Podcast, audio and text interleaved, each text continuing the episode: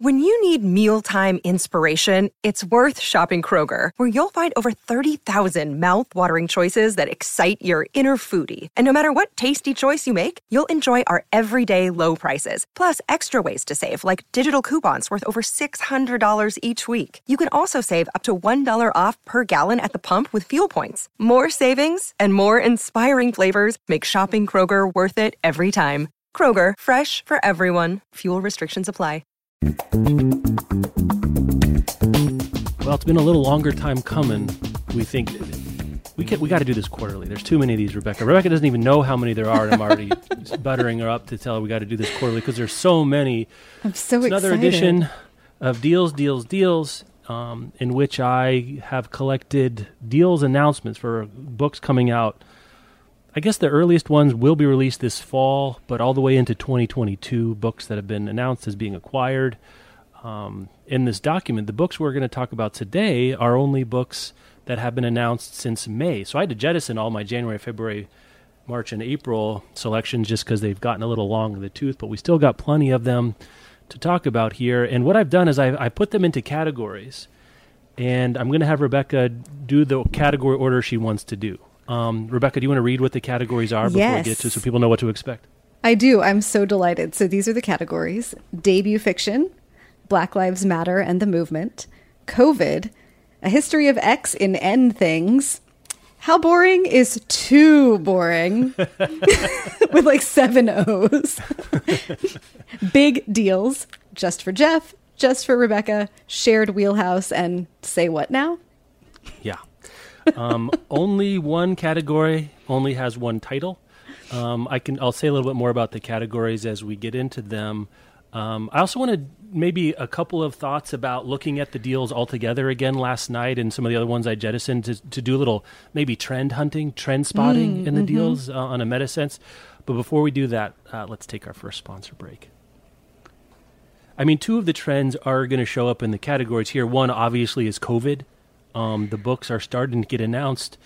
Um, some have already. I mean, I guess Zadie Smith was the first one that you and I have talked about together. I don't know if there's been other ones directly about it, but we're starting to get some of the heavier hitter kind of book situations. Um, and as I reveal the titles I picked, I, you'll you'll hear why. So that's one clearly. Black Lives Matter is in the movement. A lot of those books are getting signed. A, I think because it's happening, it's historically and topical and important. But also, I think it's a way of a bunch of publishers looking around at their list and saying, "Boy, we should could use some more voices of color and black people on our list." So it, it does both of those things at the same time. There's a lot of books getting picked up there, both for the COVID and the Black Lives Matter, the movement categories. I had to not pick a whole bunch of them. Um, so those are definitely trends that are represented here. We're going to see going forward. I, you know, COVID. Is it going to be like World War II for book generation? It probably will be. Uh, You know, it's going to be an enormous topic for a long time to come. Um, in the first wave of, I don't, I don't want to throw any shade by saying serious, but like more traditionally kinds of historical books are going to start coming out of this here pretty quick. A couple of other um, uh, a couple of other observations. One is witches continue to be huge. so many, so many, and you're going to hear about a couple of different contexts here. But like, witches doing X and Y to Z is like a thing that's going to be happening for a long time. Um, across genre, there's YA, there's there's mystery, there's romance. It's it's really the witch. The witch knows no borders now. Um, the broom carries it across all all parts of the bookstore. So that one was pretty amazing. And I, two two that I shouldn't be surprised, but I just hadn't thought of these contexts. A lot of comps to Educated, a lot of Oh, memoir yeah. comps to Educated. Of course, that book continues to sell. It's a modern memoir classic, sort of on the lines of a Bastard Out of Carolina or something like that. Um, and then the other comp I'm seeing a lot of, you would guess this, probably because you're smarter than I am, but if you thought about it, where the crawdads sing. A lot Oh, of comps that crawdads sing. So there's a young woman who is stranded in various ways in different parts of the country, and it's sort of agrarian based, and there's some kind of connection to nature, but also they're interesting and good looking and smart and plucky and something like that. So there's several titles that's like you're going to see the uh, where the crawdads sing for East Texas, where the crawdads sing for Maine, where the crawdads sing for uh, Baja, Mexico. Um, that's you're going to see that come out. I don't know. I don't know that anyone who reads where the crawdads sing are going to go pick that up, but people are trying it, and why not? Right? If you're going to try a debut author or something you haven't picked up before, maybe you can you can get the secondary lightning uh, show title. Yeah, I mean- um, from Crawdads. if you can't hitch your wagon to like the best selling commercial fiction title of the last several years, Right. you know, you're just missing the opportunity there. It's, I'm, I'm going to be interested in how actually similar to the to the original those comps are the further out a title like that gets the faster and looser people tend to play with like it's the next gone girl like really i've been reading Yeah, the next gone yeah. girl for 15 years now um Right. Yeah. I, well, that's interesting. Okay. I'm glad that none of those are actual. Well, no, I'm glad that that's not a subcategory here on. No, that's no fun for us. I'd mention it, but I don't wanna actually I would have. I would have chosen a subcategory just for witches doing things. yeah, that would be pretty good too. Uh, and other trends that fall into the sun rises in the east is, um, uh, sorry, I just lost my train of thought. Oh, Jane Austen spin-off stuff. oh, uh huh. You know, Pride and Prejudice for X is definitely a thing. Um, you know, a modern retelling of X. What if Pri- Jane Austen was a witch? Actually, that would sell. We should write that. we could get an advance for that right now.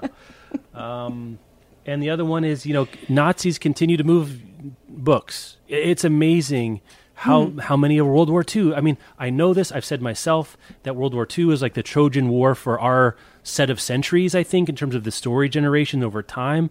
Like you know, it generated stories for the Greeks and Romans mm-hmm. all the way up until the present day, the Trojan War, and we're just going to see that. But like spies and Nazis and you know Jews escaping and Pearl Harbor and Japan and war brides and cons like it just continues to be uh, a narrative machine and it's only I think when I look at a whole bunch of books that aren't out yet all at once that you meet that I really see those two things over and over again.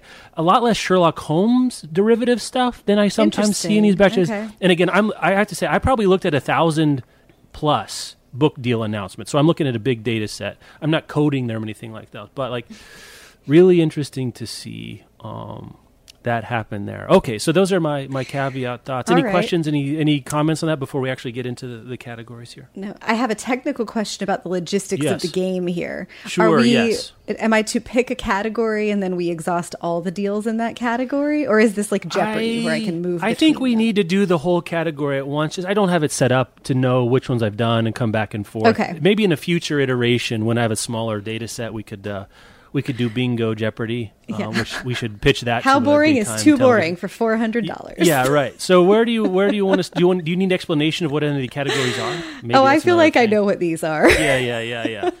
The- so the debut fiction one, I, I'll say something about that, and we could even start there if you want. Yeah, like, let's start there. There's so much. There's so much fiction, and so many of it authors have a second or third book they don't know anything about. It's hard to separate them out. So I try to focus the fiction ones that look interesting to me on debut authors, just to give them a little extra shine, because you need a little extra shine if you're a debut author. If you get me, these are not the only interesting fiction titles um, that I saw. But if I'm going to only have you know five or six books from authors I don't know already, let's let's give them to the the first their first uh, uh, swing at the plate, if that Yeah. makes sense. I'm into it. Let's start with debut fiction. All right, here we go. Um, these are I didn't actually order them within the category according to any particular shape or crescendo. There are six titles here, so I'm going to blow through them pretty quick.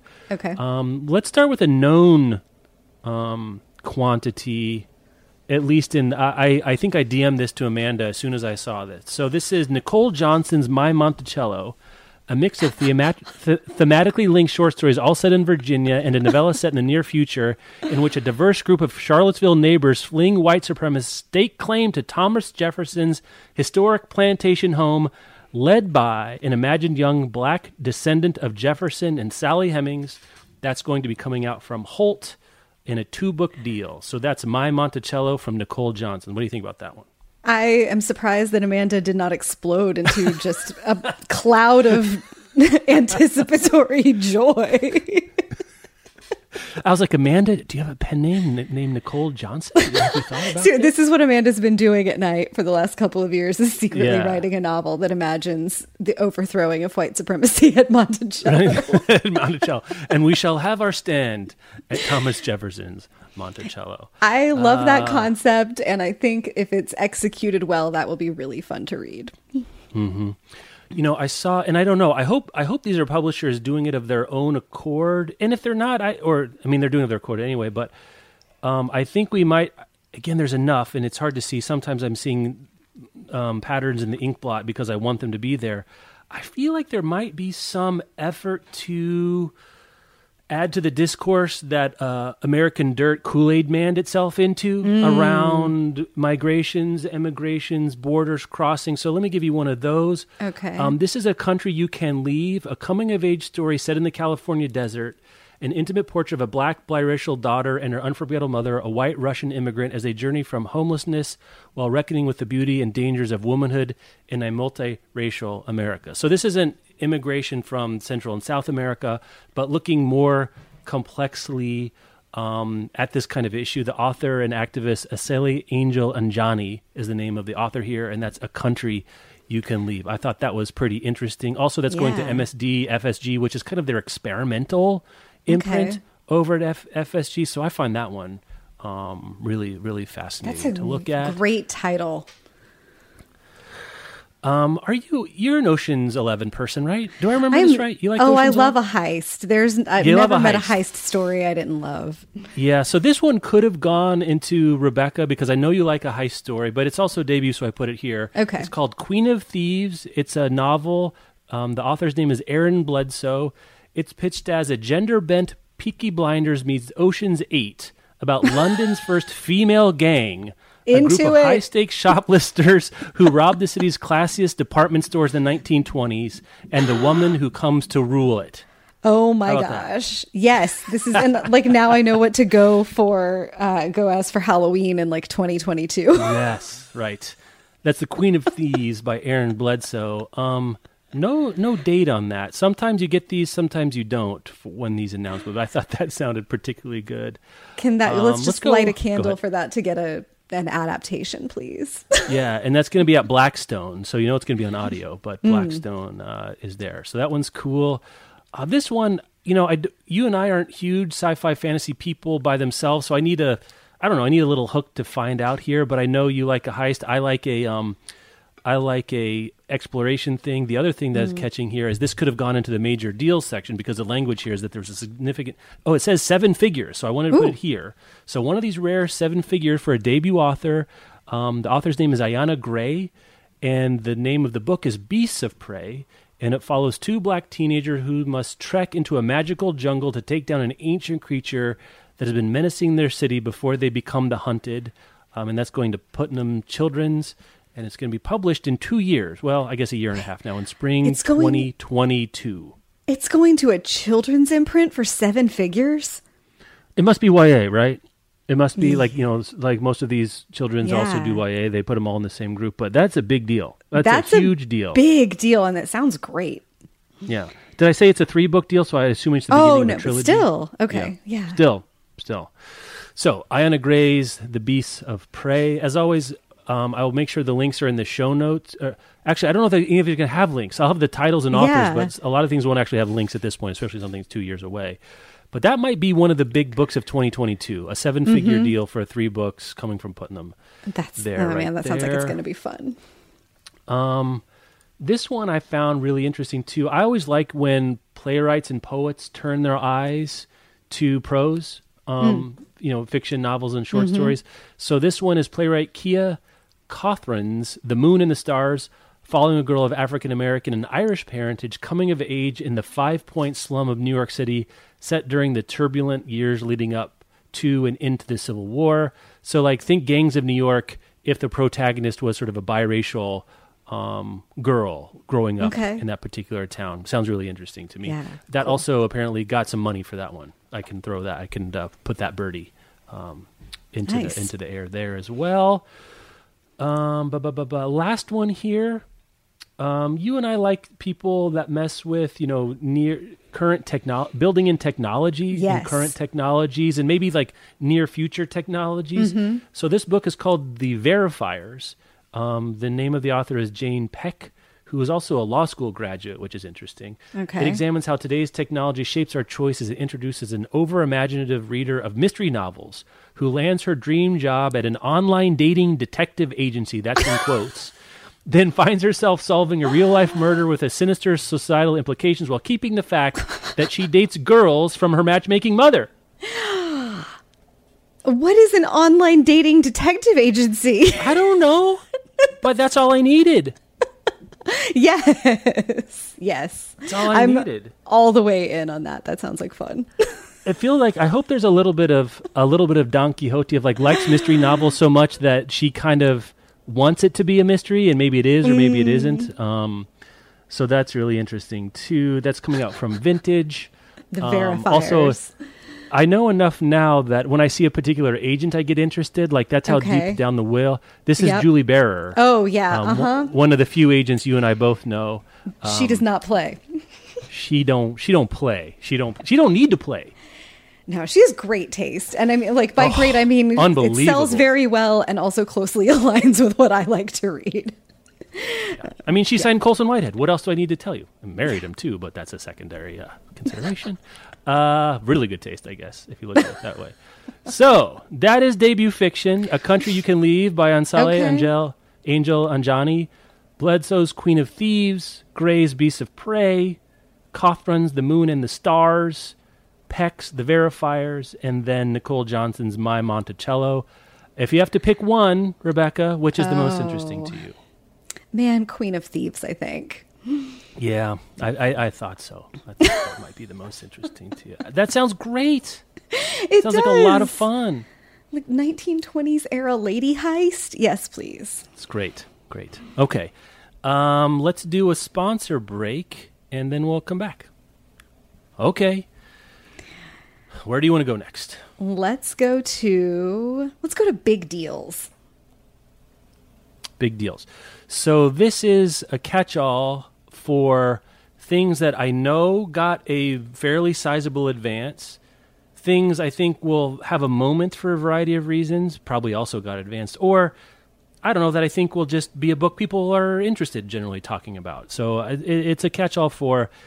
It's not just idiosyncratic interest. I think um, could be a thing that some some people read. I'm going to start with the biggest of big deals and I'm not sure it's going to be the biggest seller. I don't know that it got the biggest advance, but it's been a while, and I think it's been since 1998 that a Nobel Prize winning novelist who writes primarily in English has released a new novel. I think the last one was Toni Morrison's Paradise in 1998 was the last time that an English first writer released a new novel. Oh, Alice there Toni. Morrison novels after that.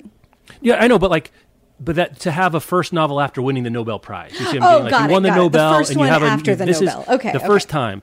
Yeah, the first time you have the sticker saying winner of the Nobel Prize with a new know, hardcover in a novel. Um, because Alice Munro won, but I don't think Yeah. she had new material come out, and she doesn't write novels, so it couldn't even be that. So Kazuo Ishiguro's Clara and the Sun coming in March of 2021. I didn't know there um, was a new Ishiguro. I know, and it sounds like classic Ishiguro. Here we go. The story of an artificial friend with outstanding observational qualities who, from her place in the store, watches carefully the behavior of those who come in to browse and of those who pass in the streets outside. And she remains hopeful of a customer will so tune her. What if your dog was a robot in a pound, written by Kazuo Ishiguro, Rebecca Schinsky? Come on, let's go. Do we even need to continue with this category? We didn't need to. We don't need to. Let's go. That's amazing. That's amazing. All Sounds great, just doesn't it? that does sound great. I'm all the way in. Ishiguro does like the exact blend of weird and literary and believable and creepy that I like. That Yeah. exactly what I love, and it leaves you thinking about it forever. It's like fable. Mora- it's not so specific and detailed that it it still can be sort of myth-like. Ka- Ishiguro, you know, like mm-hmm. it's a, it's remarkable stuff. I was really excited to see this, and it's the kind of like, you know, you could probably do like a Mad Lib generator of like Ishiguro, like potential, you know, Yeah, subject lines. But this is one of them. But you know what? I'm not mad. This is what I want. If you got a fastball, throw the fastball. I'm not mad either, and I do think Ishiguro is one of those writers that can show up in the category of like every book is different, but there are Yeah, still these you like you can never you can't point. quite you can't ever predict what the next Ishiguro is going to be, and there's so much Mm-hmm. distance between like Remains of the Day and Never Let Me Go. that it's it's hard to believe the same writer did them, um, but this sounds like something I have just like utter faith in Ishiguro, whatever he wants to do, and this sounds so good. There will be people watching other people in Ishiguro. That I know. That that's Yeah. all. people quietly studying each other is an Ishiguro uh, through line. Um, let's go. Let's move on. Um, Jon Meacham, the biographer, a Pulitzer Prize winning biographer. His truth is marching on. John Lewis and the Power of Hope. A portrait of the life of civil rights hero and longtime U.S. Congressman. You know, a biography uh, coming this fall from Random House. Again, I don't sure say anything else about it. I don't know if this was going to come, if they've moved this up because of John Lewis's passing, or they moved it back, or whatever. If it was going to come no matter what. Um, I'm a little sad that Lewis. Well, of course, I'm sad that he's gone. I'm glad we're getting the book. It would be great if Meacham and Lewis were going around together to Ooh, talk about his life and work in this That kind of a context. great. But the book is coming, and that's going to be a bit. You know, I don't know how this is going to sell, but this is a big deal book for posterity. Really, that we need these documents um, of these singular people. Um, this one is, a, is the, the the language used was in a major deal, which is six figures plus. I have Spidey sense. This is the kind of thing that would make a great movie or miniseries. This is in the biography category. Um, Verge.com senior reporter Loren Grush's The Six, a biographical narrative pitched in the vein of Hidden Figures and Code Girls, focused on the six women chosen from 8,000 applicants to be America's first female astronaut and the challenges they faced in their quest to fly on the space shuttle. That's coming Yep. from Scribner. It was at auction, sold for a lot of money. You can, you see what I'm getting at here. This this could be this is going to be the the deal rights. If I missed them, they probably have come out already. Um, I would watch the heck out of the Mm-hmm. the biopic um, Apple TV Plus bonus platinum extreme package wherever this is going to be. I will listen to this on audio a thousand percent. Yep. Um, really looking forward to that one. That's awesome. Um, let's see. This one I think could have. Do you like scary movies? I can't remember this about. It depends. I don't know. The older I get, the less I do. Um, Yeah. But I'm I'm open to it. Depends on the This flavor put- of scary. This one apparently a lot of money got changed hands for it. I also think the pitch makes a lot of sense. Bethany Morrow, who's a name I know before. Um, I'm sorry, this is a novel. Hmm. It's pitched as Get Out meets My Sister, the Serial Killer. When Oh, a calculating okay. young black girl manipulates her way into the lives of her black best friend's white adopted family, she begins to suspect she may not be the only one invested in engineering a place in the affluent household, and someone else's motives may be more disturbing than her own. That's a major deal um, bought by Harper. It sounds a little bit more to me like maybe Parasite meets my sister, the serial killer. You could pitch it that way. Get Out. I haven't seen Get Out because I am afraid. I'm, I'm terrified of being know, terrified. It's funny. Get Out and Parasite are the only two like horror movies that I've watched in the last five years. So this is I this did sounds watch like Parasite. I really liked Parasite, but I had some tough moments with it. But, oh uh, yeah, yeah. It sounds like this is right in my wheelhouse. What's the title again? uh, Cherish Farah, F A R R A H, by Bethany Bethany Morrow. That sounds awesome. Uh, I think that sounds really great. This is a, a, a book right favorite writer, um, uh, Erika Sanchez. She wrote the National Book Award finalist, um, "I'm Not Your Perfect Mexican Daughter." This is a memoir and essays, which hello. Pitched as in the tradition of Samantha Irby, Jill, Jia Tolentino, and Sandra Cisneros, exploring desire and disappointment, mental health, the limits of feminism, and how to construct a sense of self amidst powerful cultural forces. That's Viking in a major deal. Um, so glad to see she's getting a chance to move on from writing a really great novel to a really great memoir about topics that really need um, people like her to talk about them. I'm really excited for this. Um, no date right now, but she got some money. Good for you, Erika Sanchez. yeah, I will look forward to that on audio for sure. Right. I don't know that this next name. I, I feel like it. He's a big deal in the YA and kids world, um, and when you try to cross over into the adult world, it can go a variety of ways. But I think it's one to watch. It's definitely make it definitely for me qualifies as a major as a big deal. That's why I put it here. Jason Reynolds' debut adult novel, Oh. um, "The Mouthless God and Jesus Number Two, which tells the story of a boy who was born without a mouth and comes of age in a carnival town where the power of storytelling can equally sustain or harm. Scribner, coming out in 2022. Like some magical realism, I feel like coming out here, which I don't think is Reynolds's um, mo. Generally speaking, it's been a while since I've read it. I read some of the early ones, but I think it's been a while. But it, fascinating. What an unbelievable title! The Mouthless God and Jesus Number Two. Yeah. Either either side of that coordinating conjunction could be a title by itself. Um, but that's it. He's a big deal in YA. Yeah. Be interesting if he can be, you know, what kind of success he'll have writing for adults, and why why not make this a YA novel? Like just from the, Mm, I'd be mm-hmm. fascinated to hear him talk about it. What what he's trying to do here, that um, makes YA kind of the wrong uh, vector of, of approach here. So there's that. Maybe it's yeah. Sounds like it has some like you know R-rated potential, or that could just be like the scarring Yeah. that I have left over from um, the last book about like carnival life. What was that? Listen, if as, as far as I'm concerned, carnival carnival novels should be their own genre. Like they should have a big red warning sticker on them. Watch out! There's carnies, there's carnivals, there's circuses. The whole thing can be delightful or terrifying, and sometimes I turn Oh, both, which is sort of the yeah. demi-monde appeal of a carnival. Yes, yeah. What is that like classic one? The cover is orange. I actually bought it in Powell's. Oh, Geek last time. Love. Yes, man. Yeah.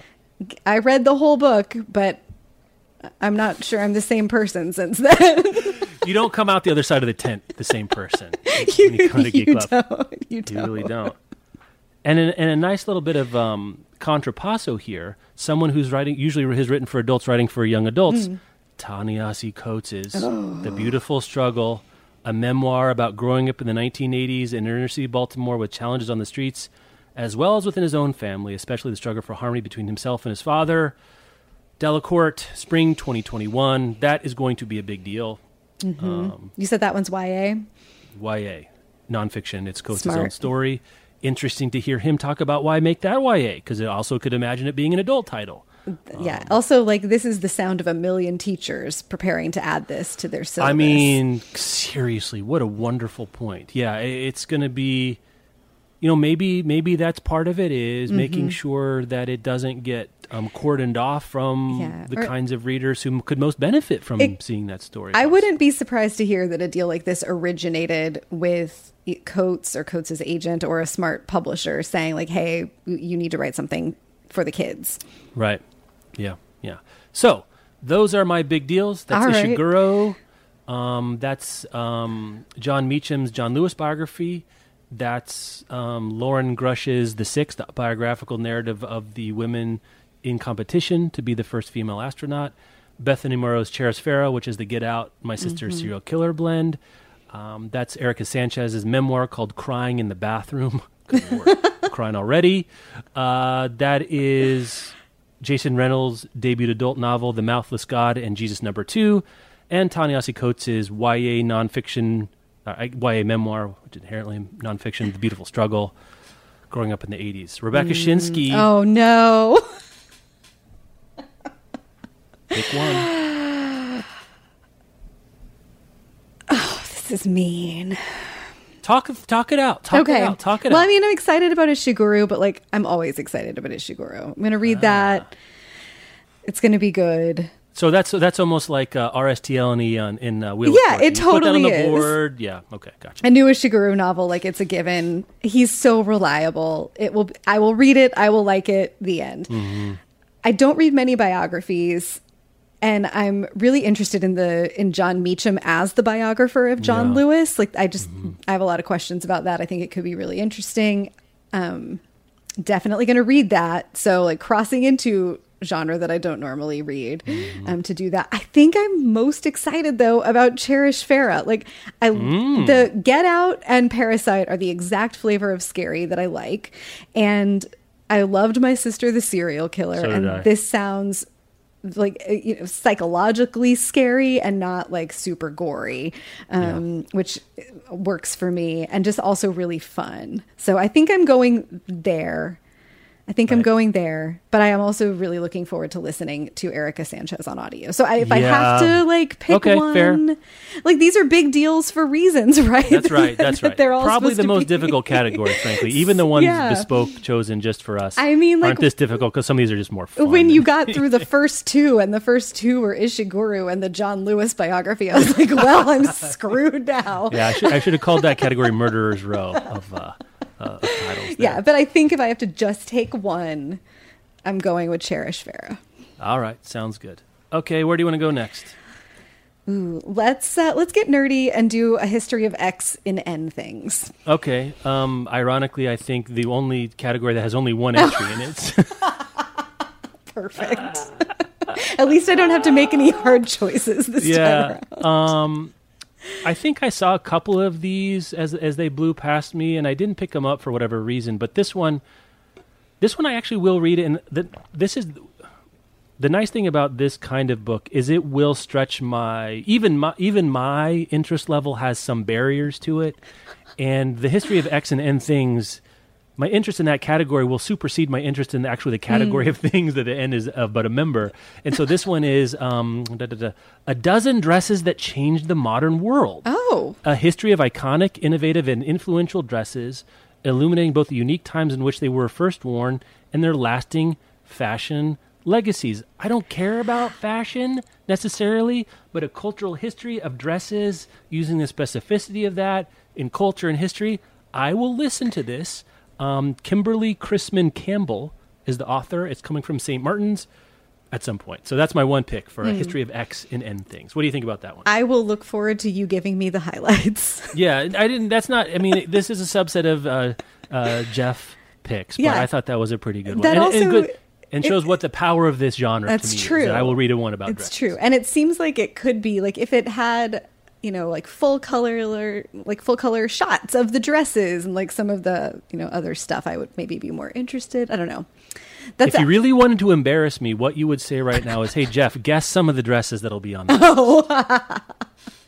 This. Can't do I it now because I got in front of that bullet. But would I, you know, um, yeah. well i mean we'd be in front of that bullet together because i am also yeah, not fair. qualified Yeah, to guess about world changing dresses um i, have will no- I- I have no idea No idea. I would guess like the Chanel's little black dress, like the Audrey Hepburn sort of classic Mm. one, like that. Mm-hmm. Beyond that, I'm out. I'm out. There's 11 to go. right just the concept of the little black dress Yeah. yeah. Maybe- Anyway, okay. yeah That's history of X and N things. So we're done with that one. Let's do a quick break um, and uh, do a sponsor and come back and do some more. Okay. All right Where do you wanna go now? i want to be selfish for a minute and go to just yeah, let's for do it. rebecca Let's just for Rebecca.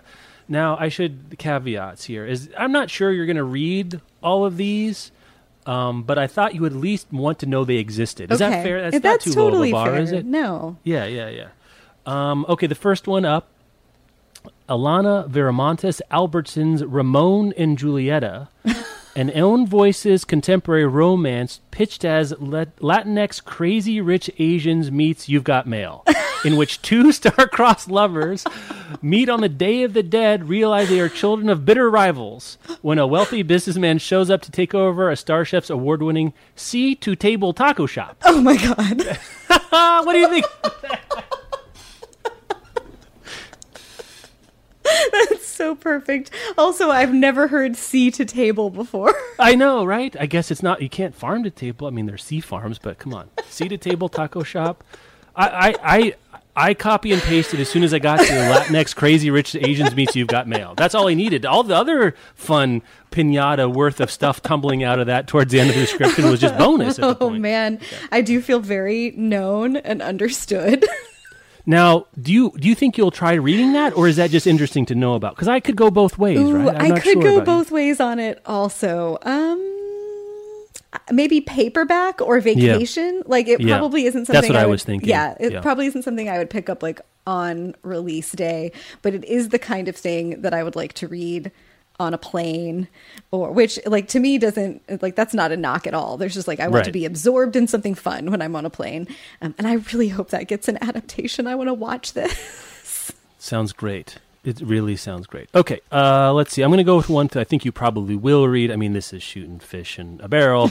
Sarah MacLean's new Hell's Belles series, a quartet following a Victorian girl gang Yep. hell bent on smashing the patriarchy in all corners of London, from glittering ballrooms to dark alleys to Avon. Major deal, four book series coming next summer. I know it's going to be in your suitcases, assuming we're, oh God, love us all. I hope we're traveling next summer.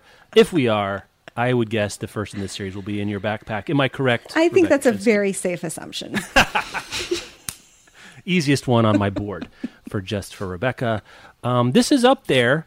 This is Jessica Weisberg's The Wild Sisters, mm. telling the story of the 1860s Texan housewives who founded the most successful women's commune in American history. Coming from Simon and Schuster sometime in fall 2021. Jessica Yep. Weisberg's The Wild Sisters. yeah oh yes That's nonfiction, I should say. These are sort of mm-hmm. getting blended up. Last one, this, you know, sometimes you like a little how to, a little self help. I uh-huh. don't know.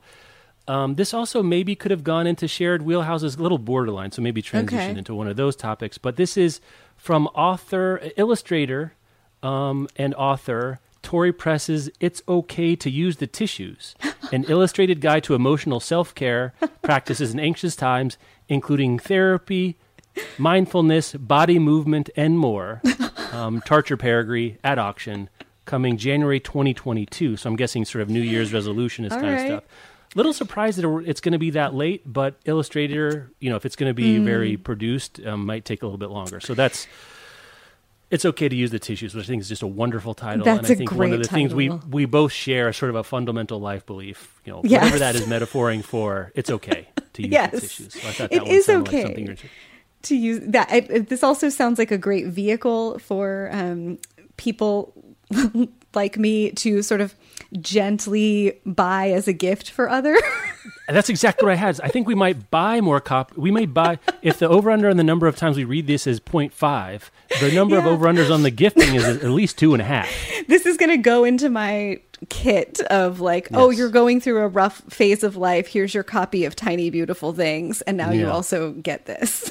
That's right. Yeah, it's a nice little stack uh, of Mm-hmm. books you can you can give. Um, all right, so those are my four picks for just for Rebecca. How'd I do? Okay. You did great. I think Ramon and Julieta is the winner. Yeah. And I'm super stoked about the Wild Sisters because for a long time my girlfriends and I have said we're going to like start a commune and call it the House of Fallen Women and I feel like we have a lot to learn from women who successfully did that in the 1860s. Um, let's transition. If I if I may Yeah. suggest we transition to shared wheelhouse, which is the largest category Let's do it. um, here, and these even have sub headings. Um, so, you know, maybe, maybe here we go. I don't know what to tell you. This is what I did. This is who I am. See me, know me, and it's okay. To Yep. use the tissues. it's all right to Uh, get the weird. first one up is the it's it's in the getting the band back together genre. Mm-hmm. Um, Jamie Brenner's Blush, following three generations of women during one summer as they fight to save their North Fork family winery and find surprising lessons in the rediscovered books Yep. by Judith Krantz and Jackie Collins when they reignite the grandmother's book club from years oh my past. if that doesn't get a book or a movie deal, I know, right? Sounds great. that does sound great. Uh, that's uh, movable. Oh, Putnam. Sorry, uh, movable Okay. type management is the. We have to move along here. Here we go.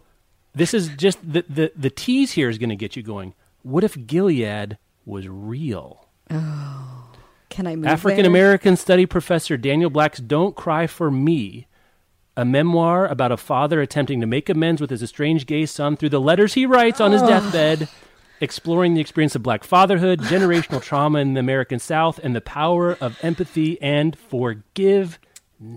So I will read that and then I will read It's Okay to Use the Tissues. Uh, you can't tell me "Don't Cry for Me" and then write that as your blurb. That's not fair. That's I setting mean- me up for failure. we can't even have like father son relationship in a blurb without one of Oh, us starting to get teary. Doesn't that sound unbelievable? it does. That sounds really beautiful. That's coming out from Hanover Square Press. No date. The name the name of the um, writer is Daniel Black, and Black. it's "Don't Cry for Me." Okay. Ooh, okay. I used this metaphor before. I'll use it again here. If you have a great fastball, you throw the fastball. Andy Weir's Project Hail Mary, in which a lone astronaut awakens to find himself on a sheep on a ship on a sheep. That would be interesting. on a ship deep in space. His crewmate's dead and his memories missing. All he knows is that he alone must now complete a desperate last chance mission to save the Earth from disaster. It's like Andy Weir watched The Marsh and he's like, "Wow, Jason Bourne's in this movie. Hey, wait a minute. What if J- this was a Jason Bourne in space movie?" I, and I am not mad at it. I'm not I mad will read this. Throw the fastball. Throw number one. Don't ask for number two, Nuke LaLoosh. Throw the heater. I'm glad you made the Jason Bourne comparison because that was my first thought. Also, um, I didn't read whatever the one after the Martian Artemis. was. It was Artemis. fine. It was fine. That is Yeah. what I heard about it. That it was fine. My, I think my floor for Andy Weir is still so high because Yes, the Martian totally. was so good that I don't hate that he's going back to the well. No. Yeah, you know we'll why you go back to the well? Because there's water in the well. That's where the Also- water is. If Jason Bourne could wake up on a sheep in deep space, I would also read that. That would that would have gone under the "say what now" category. that definitely would have made an appearance in the "say what now" category. All right, we got to move along. Sorry. Uh, former diversity executive at Google and Disney, chief people officer at Vice Media Group, workplace strategist for Fortune 500 companies, and speaker Daisy Auger Dominguez's Inclusion Revolution. Bringing two decades of her award winning expertise to offer the essential guide to dismantling race, in, racial inequality in the workplace, helping employees at any level, from entry level to CEO, to align their companies with their stated values and make lasting change. Going to Seal Press. There's Ooh, not Seal enough Press. in the professional development work and business book about this kind of work. This Mm-hmm. is someone who's done it at the highest level. Like it's kind of if you got um, Rachel Scott doing radical candor Yeah. about management. This is that person has that experience, single that kind of experience about inclusion and racial equity in the corporate workplace. I will be reading this. I've look very much look forward to this. I assume you would find this very interesting as an idea. Mm-hmm. I too. do Okay. from a not so uh, not so far in the past googling of like just trying to see if there were books Yep, about this right, or right. good you know, like best practices with actual like tips beyond concepts Mm-hmm. in them and it's incredibly difficult to find so yeah i'm very excited to read about this from the person who knows it best I would say there's a mini trend too, not to the level of the ones I mentioned at the top of the show, of more marginalized voices coming into the business productivity, you know, finance, Yeah. leadership, management. That that seems That to be something that's so actually needed. happening. Yeah. Um, I- and also one of those things I could be wanting it and looking for it and noticing it, Mm. but I, I feel like it's a real thing Mm-hmm. because if you go to from zero to one, it's a big deal. And for a lo- you know, there's so it's it's like the widest of all genres. I think um, Jess was one of our, our, our sales managers and I were talking about this too. Um, if you're going to do a book club about sort of business books, it's going to be you're got to you're going to have to make sure you do the work to make sure it's not all Yeah. one kind of person that Agreed. you're reading. This is topically coming out of our shared admiration for Watchmen and our interest in the Tulsa Race Massacre Oh, of okay. 1921. This young adult nonfiction, Brandy Colbert, who wrote Oh. Little Lion, who's a really Mm-hmm. wonderful young author, is writing a young adult nonfiction book. Um, it's untitled this point about the Tulsa Race Massacre, Great. 1921. Really glad to see that happening. Going to be fall 2021, so pretty quick. yeah in good Uh, hands It there. could, it could, yeah, very good hands. Also, could have come out. I was like, why not do it now? But it, 1921, 2021, that's a hundred years, Rebecca Schinsky. Mm. Yep. it turns out we like those kinds of anniversaries Smart. there. Um, what is this? Oh, this is scratching maybe that our souls at night itch. oh Um, this is Beth Mary Beth Keane's The Half Moon, which looks at the end of a marriage without taking sides, how the work we do defines us, and the resilience of our most private hopes. Through the story of a man who owns a small town bar and is struggling financially and emotionally after his lawyer wife leaves him uh, at Scribner. You, we like these stories of long relationships and the pleasures and pressures uh, that come along with them. So I think that is uh, very much in a shared wheelhouse there. That's Mary Beth Keane is the author, and it's called The Half Moon, which has to be the name of the bar. That's oh, yeah, I'm just that's- guessing here. great that yeah that'll give lily tuck some company on my bookshelf This is sort of in the. I think this is this might go into the um, educated adjacent cult. You like a Mm. book about a cult? Mm-hmm. Um, I'm not sure, but I put it here. It's memoir. Shane McCrae's "Pulling the Chariot Out of the Sun," which is also a wonderful title. I don't know what it Oh, means. A memoir of his childhood as a mixed race person who was kidnapped and raised by his white supremacist grandparents. oh boy. A story that is emblematic of how white America dominates black America uh, to Penguin Press in a preempt. That sounds unbelievably interesting. Yeah. And I'm so sorry that happened to you, but I am very, Thank you for writing the book. interested in thank you for writing the book. Shane McCrae, Pulling the Chariot Out of the Sun. My eyebrows went like all the way up my head while you Yeah, were reading that seriously, right? description This is one of those. bu- The next one is one of those books. I'm not sure either of us will read, but we do like book world tea spilling and messiness is my subcategory for this one. yes Book critic, essayist, and frequent contributor to the Los Angeles Times and LA Review of Books, Erika Schickel's, Schickel's, The Big Hurt. This is a memoir. Mm-hmm. Uh, wait for it. About a young woman growing up unsupervised in 1970s New York in the shadow of culturally elite parents whose seduction by a boarding school teacher gets her kicked out and set her, sets her on a course to live a muted, understated life until an explosive affair with a famous novelist threatens to ruin everything. That is a memoir. Description, Rebecca That Schinsky. is a memoir. Will we overcome our personal discomfort about people who have relationships with teachers or mentors to No, read it? don't like Who that. knows? Who knows? Who knows? But this will be talked about. Yes. Unless that famous novelist is actually named, the speculation will be Oh, rampant. I will be not doing it occur to me publicly on this podcast, but you and I will be DMing the crap out of guessing what we're talking about. here. When is that one coming out so I can just, you know, make sure to save some time for all the texting? I don't know. It doesn't say here. Doesn't say. Okay. It doesn't say. Wow. I'm going to actually I'm going to read the crap out Are of that. Are you for? Okay, I'll let you go first. Once more into the breach of ethics uh, on that particular one. Uh, last one, we both like food writing, mm-hmm. um, and that's where the, you know, that's it. We both like food writing. Osayi Endolyn's Trapped In Dining Out, a narrative that uses the arena of restaurants to address systemic racism in American food, beverage, and dining culture, and seeks to raise the profile of black figures in the restaurant industry. Sounds really interesting. Yes. Really interesting. So, all right, Rebecca, we've gone through our shared wheelhouse. This is so mean. It's great. This is the best. This is good audio. This is good podcast. Okay.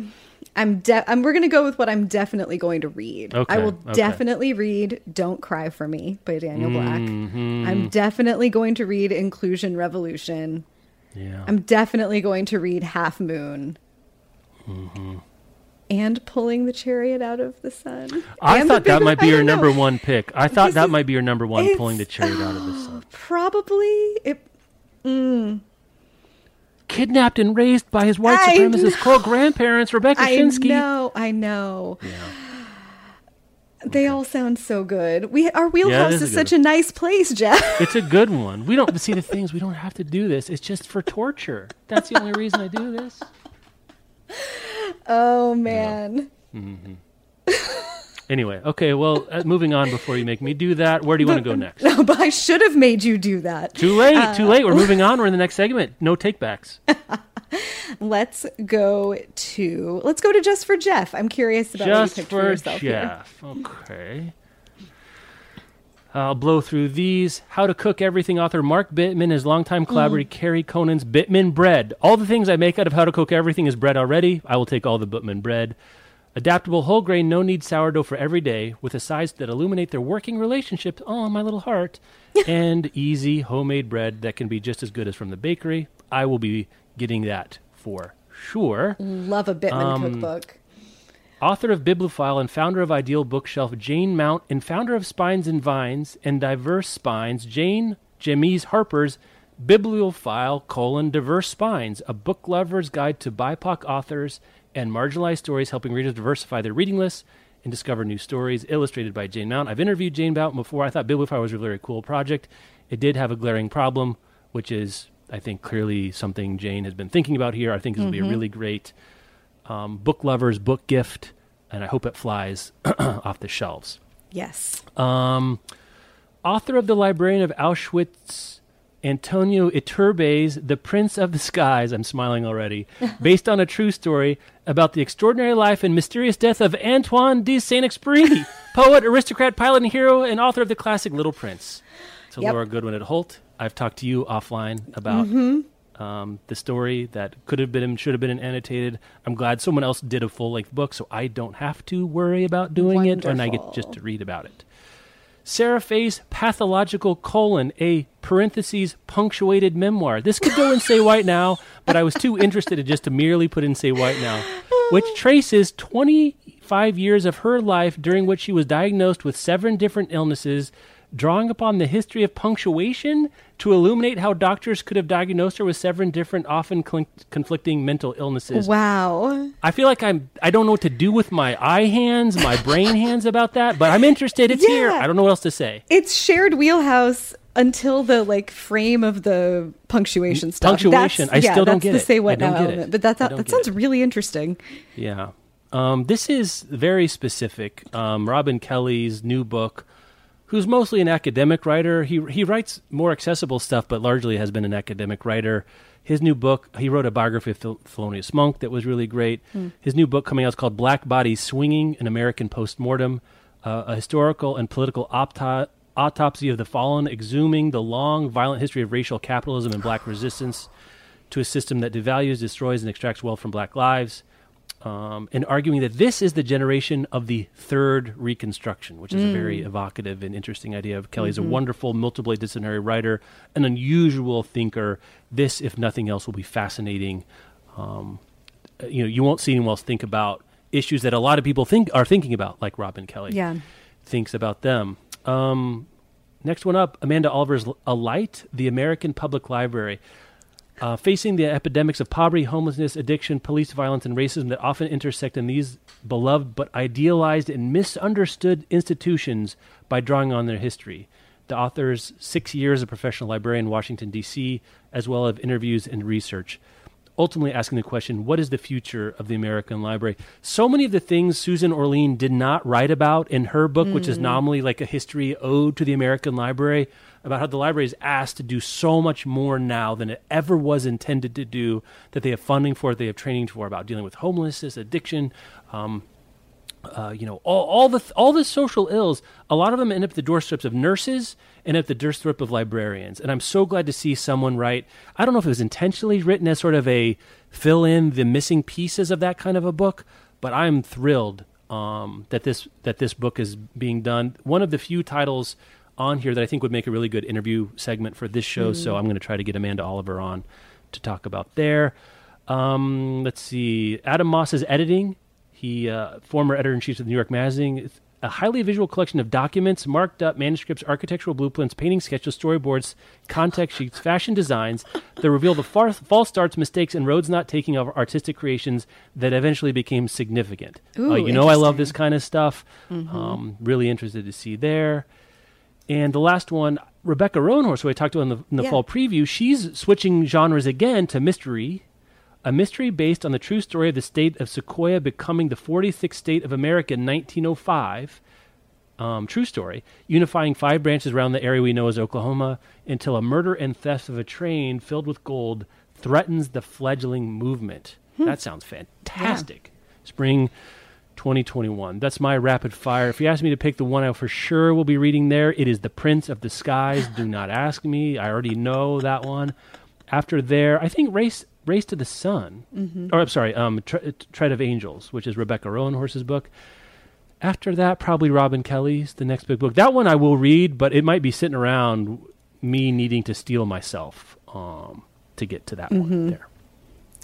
Those are mine, just for me. right. Those sound like me, probably. I'm They do sound like you. Yes, Yeah. lots of book specific booky stuff. Yeah, yeah. The Big Book of Booky Stuff by Jeff O'Neal. That's right. A history of X in seven books. A history of books in ten books. Yeah. There we go. Uh, where do you want to go? We've got COVID, BLM. Say what now? Do we have anything else? Let's do uh, Black Lives Matter and the movement. again, really fascinating stuff. Um, but where do we want to start here? Uh, here we go. Journalists Michael Cottman, Curtis Bunn, Nicol- Nicholas Charles, Patrice Gaines, Keith Harrison, and Karen Robinson Jacobs. So a collective book, which I think mm-hmm. is appropriate, that's called Say Their Names How Black Lives Matter Came to Matter in America, revealing the hidden forces leading up to the protests in summer 2020, detailing the retreat of the black church, the role of the movement for black lives, and the way that black women, especially, especially and mostly operating under the radar, have been leading the charge, giving readers both the story of the movement that shook a nation as well as insights into the very long road ahead. That's coming from Grand Central, publication fall 2021. Um, there are going to be a lot of books about this one. This seems like as good and as important of a place to start. Um, Pulitzer Prize winning editorial cartoonist Darrin Bell's The Talk, a graphic memoir written as a personal meditation on the talk black parents must have with their children about racism and brutality that often accompanies it. Um, again, sounds like necessary and important and fascinating work. Um, this one could have gone in shared wheelhouses. Nobel Peace, Peace Prize winning politician. Not too many of those people with that credential on this list. Kirsty Duncan's Systemic Exclusion, Fighting Patriarchy and Privilege in Science, pitched as the moment of lift meets hidden figures, Yep. sharing the inspiring stories of women scientists who overcame deliberate exclusion, discrimination, injustice to become pioneers and trailblazers. That's um, Kirsty Duncan, and uh, the title is Systemic Exclusion. You know that's going to be thorough. Yeah. Um, the last one, wait. I guess I'm I'm going too fast because I'm mindful of time. But the last one, I actually put first on the list, um, Raphael Sofoluke and um, Opeyemi Sofoluke's Twice as Hard, Navigating Black Stereotypes and Creating Space for Success. This could have gone into the business book Shared Wheelhouse too, exposing the obstacles that limit opportunity for black professional progress, how to challenge racial stereotypes and be productive, find purpose, and ultimately design a successful career, exploring a brand of personal ethics, challenges, and lessons, inviting other contributors to share their experiences and the practical measures they've taken to realize their goals too. So um, I think that's written especially for black people in the professional world, but would be a wonderful read and smart for people who are considering themselves um, allies in the professional context Yeah. to take a look at that too. So I really, I mean, you know, there it's it's about Black Lives Matter and the movement itself, but I think I wanted to highlight too the range of ways this is mm-hmm. goes. It's a systemic problem, and it's going to need to happen in the workplace. It's going to need to happen in the sciences. It's going to need to happen in different mediums, and then you're going to need the top level historical accounts of what we're going through and what Black people are trying to do and arguing for and experiencing right now. So those are my kind of five picks. Pretty good range, I think Yeah, we're going to see. At least if that's re- representative, I hope it is representative. of The kind, and th- those are not all of them. I should say. I didn't. th- There are more um, that are related, but these are the ones that I thought. I don't know, caught my eye as as being indicative um, and especially interesting going forward there too. Yeah, that's a really nice range. And I hope that it represents publishing and society at large moving out of the mm-hmm. space of just needing books that are like racism, it's a thing, and into right. more, you know, specific more specific looks at all these varied like vectors mm-hmm. in which systemic racism and systemic exclusion, great title by the way, um, are mm-hmm. are realized. We're not just going to pick one from that category. We should all read all of them. yeah. If I might intervene on the programming and say say what now for the end, and That's what I was gonna say, too. now. Yeah. um. Again, it's going to come. Like we're going to get. I hope we get a whole bunch more Black Lives Matters, the movement related topics for significant money and high profile. I know for sure that we're going to be reading and writing and seeing books about COVID, the pandemic, 2020 for the rest of our lives. It's just getting spun up. I think the first wave of books that take some perspective, effort, time, research are going to start coming out. Um, and I don't know which of the. I, I guess I'll say this: I don't know which of them I'm really going to be interested in reading till I have a little better sense of them. Like maybe actually till I hold them in my hands and read a little bit, because I'm not going to read all these. I can't read 50 books about COVID next year. Yeah. And there are going to be 50 books about COVID. It feels too soon. Like we're still in it. I'm having a hard time even considering reading about this right now. Right. Other than like Well, I Zadie think- Smith I think so- forever. Well, let me start there because I think that's a way into it. Um, critic Charles Finch's What Just Happened, a consideration of how politics, culture, and daily life have changed during the pandemic. Knopf. I think Okay. Charles Finch is a different writer than Zadie Smith, but I think a critic writing about you know framing it as this has just happened right now from a different perspective might scratch that same itch. I can see that one as being a little earlier. Um, that's going to Reagan Arthur bought that book for Knopf in one of her first, or you know, probably her first COVID acquisition in Yeah. that chair over at Knopf that she now um, occupies that Sonny Mehta once did. I think that's that is a chance to be something I would actually read.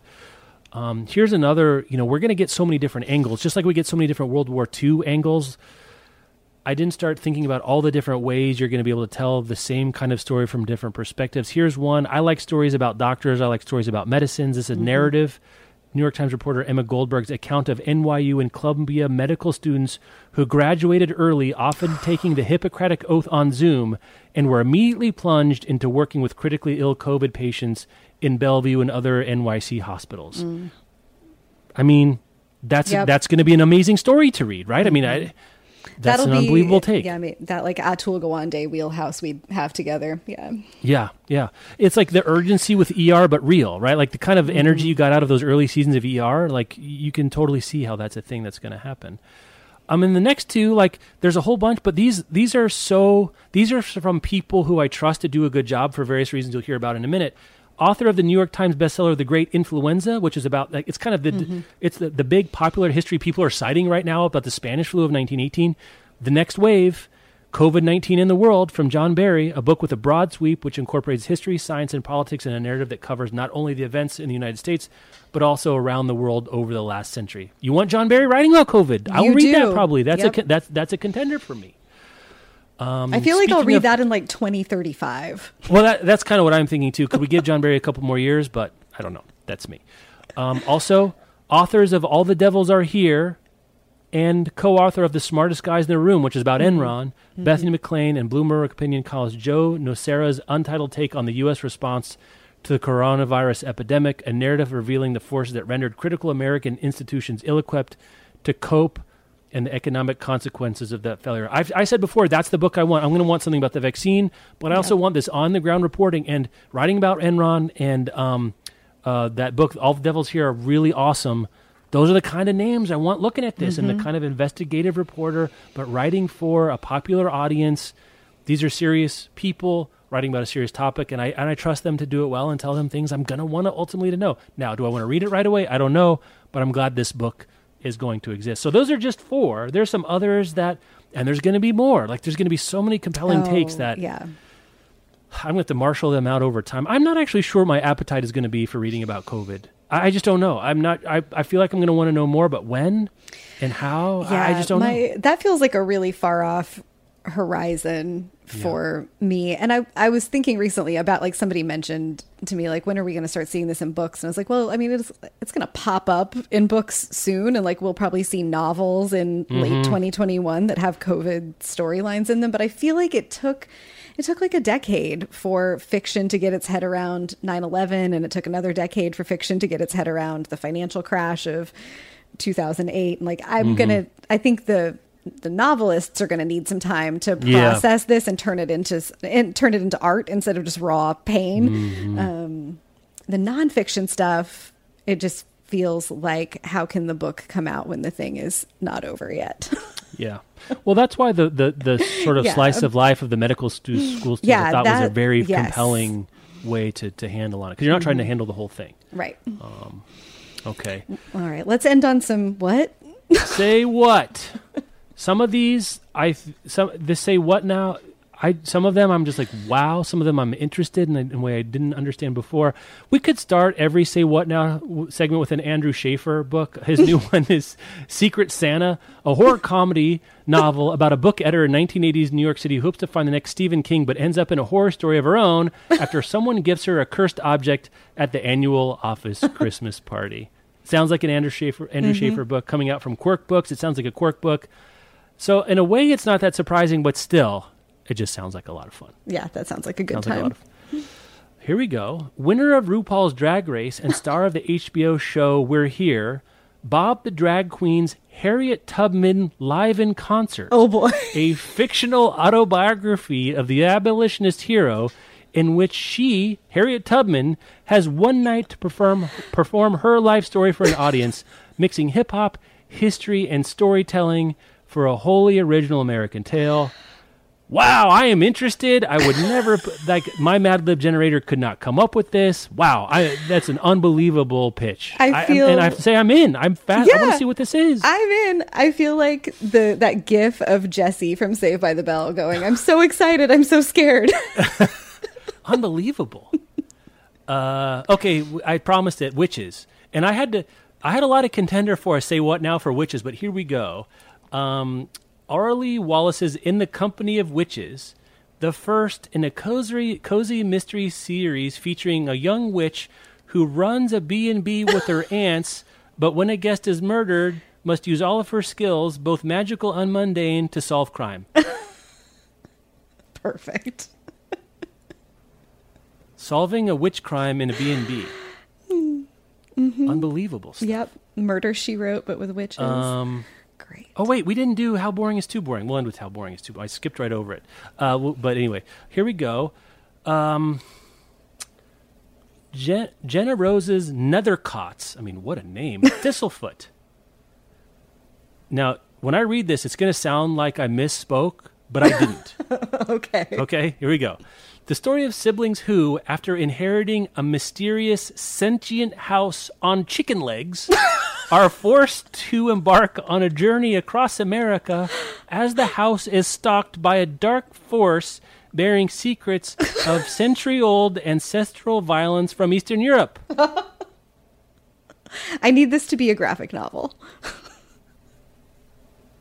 Chicken leg. House and Sentient house, okay. Sure. Chicken leg. Why not?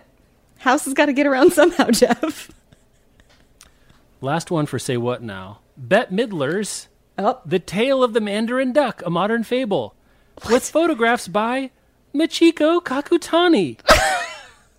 Inspired by the duck that appeared in Central Park in 2018, a fable that imagines the duck with the magical effect of rousing onlookers to make personal connections with one, and over, one another over shared experience, which has never been more valued than in this world of self of self isolation and social distance. oh my, what? So, a children's book about a duck by Bette Midler with photographs by Michiko Kakutani.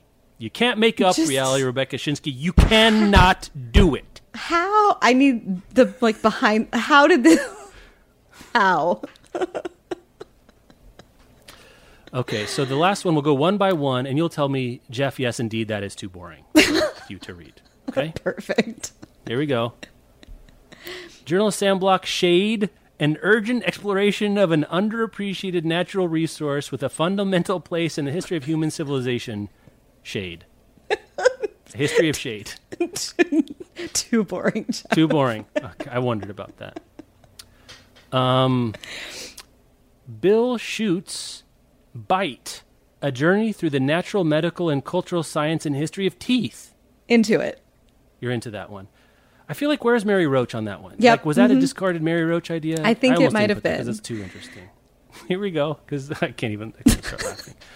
Hannah Carlson's The Pocket Book, The Surprising History of the Lowly Pocket, and the history and impact it's had on language and law. Are you dead? That's I made. This is true. I didn't make any of that. I mean, if pockets have had an impact on law, I would like to know. Like literally, there's nothing in a pocket. That's a great title, though. It is a great title. How about this? Um, the Axe, the, a personal, historical, and character-driven ed- investigation of the changing role and meanings of the Axe That's too by boring. by Jonny Diamond, who's the editor in chief of LitHub. Sorry, Jonny. Okay. Um, Jennifer Kingson's Llama Drama, a deep dive into our obsession with llamas and alpacas. There's no way that's too boring. Okay, okay, fine, fine. I, that's why I'm not. I have a question. I don't know for sure. Last one. Microbiologist and science journalist Brian Nelson's The Treasure in Wasteland about human feces, examining the life saving promise and potential we overlook in the world's mundane resources, and the mindset shifts we must quickly adopt to survive in this messy, gassy planet. That I did not make that up. That is actual prose that they mm-hmm. put on their own work. That feels like the discarded Mary Roach Yeah. of the bunch. I'm into that because You're into Treasures in Wasteland. I think so. You could you can glean probably very many enjoyably uncomfortable hey did you knows. Yeah. So you're saying that a, a below the line is shade, the history of shade, history of pockets in, in the axe. Mm-hmm. And then Above the line is Poop. teeth, poop, and llamas. it's a good thing I'm not dating and I don't have to put that in my profile. What are the last? What are the what, what, what are the what are the topics of the last three books you read? I think actually shade te- shade teeth and pockets do better for you uh, than than than poop, llama, Teeth and, and uh, llamas. teeth. The llama meridian is real though. That that's right. Between two L's.